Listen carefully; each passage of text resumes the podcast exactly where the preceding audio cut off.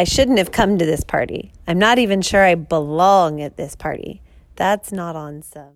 Good morning. Welcome to the first edition of the The Hate You Give podcast. Uh, I'm Miss Huff, and today I am here with Miss Rebecca Bohr. Awesome. So we're going to talk about the first chapter.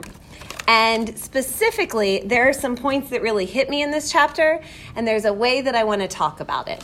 So I want to do four things. It's actually a sacred reading practice, and it's called um, Lectio Divina. So, this is something that a lot of people do if they're trying to really look at a text in order to kind of make themselves better people, like what you would do in kind of a, a, a group of people sitting around um, a spiritual text. Awesome. I am always trying to make myself a better person. Thanks. So, Lectio Divina has four steps.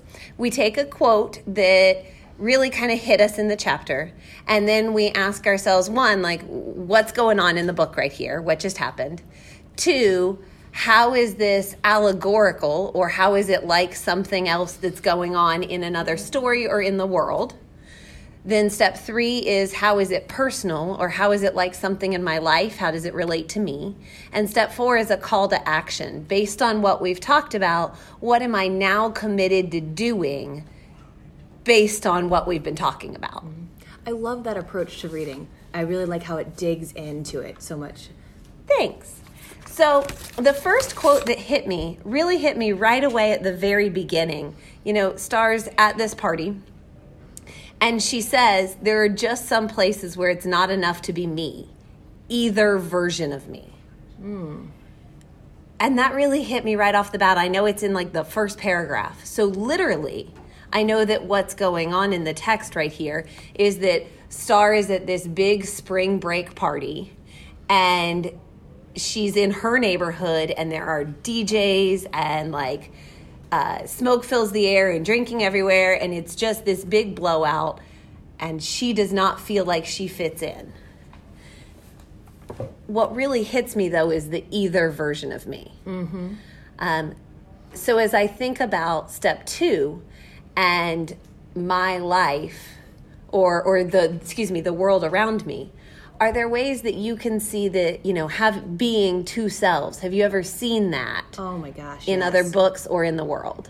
I see that all the time. I see it in my own life that who i am at school is not necessarily who i am when i am at home you know with my family. Um, and i i think that that's true for a lot of us that we have these multiple um, personalities or these multiple selves that we present to the world. Absolutely. Um, and you know, when we look at the world at large, um, this being the hate you give and mm-hmm. being about uh, a young man who loses his life in a cop shooting, I also think we see it in a lot of those. Mm-hmm. Um, when we look at like the Trayvon Martin case, mm-hmm. he's portrayed both as an honors student and a good kid and a kid and then also as this like guy who looks dangerous and like a criminal in the making but depending upon where you look in the mm-hmm. media. I think possibly we all just have a little bit of both sides of that in us. Absolutely. My teenage years i think i wanted to rebel a bit too. I think we all did. Absolutely. And that's probably what we see in a lot of those pictures personally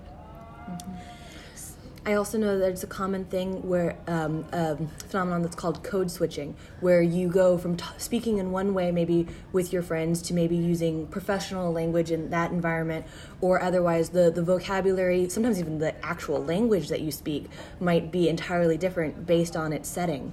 Oh, yeah. We see that with Starr later. She talks about later in the book how she doesn't want to be too ghetto at Williamson, mm-hmm. her big prep school. Um, but in her neighborhood, she wants to sound like she belongs. Absolutely.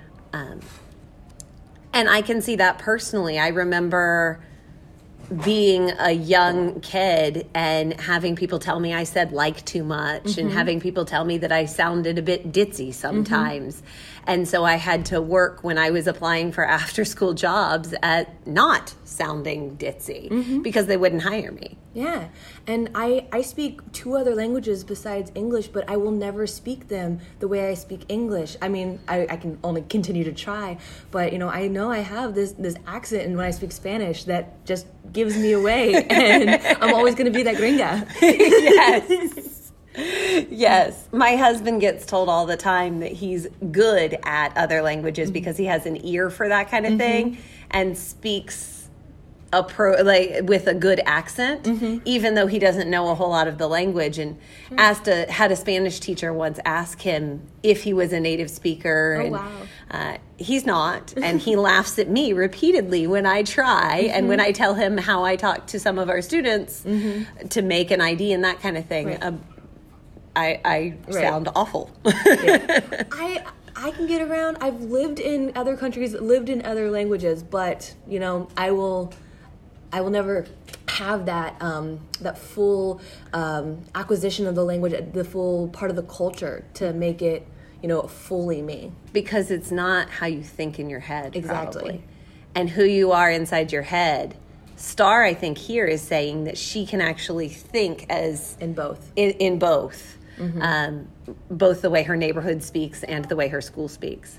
And you know that leads me to our call to action. So as we talk about this and all of the different ways that we speak and we act depending upon who's around us i think i'm really just called to pause before i make judgments I think I want to stop when I hear language in passing.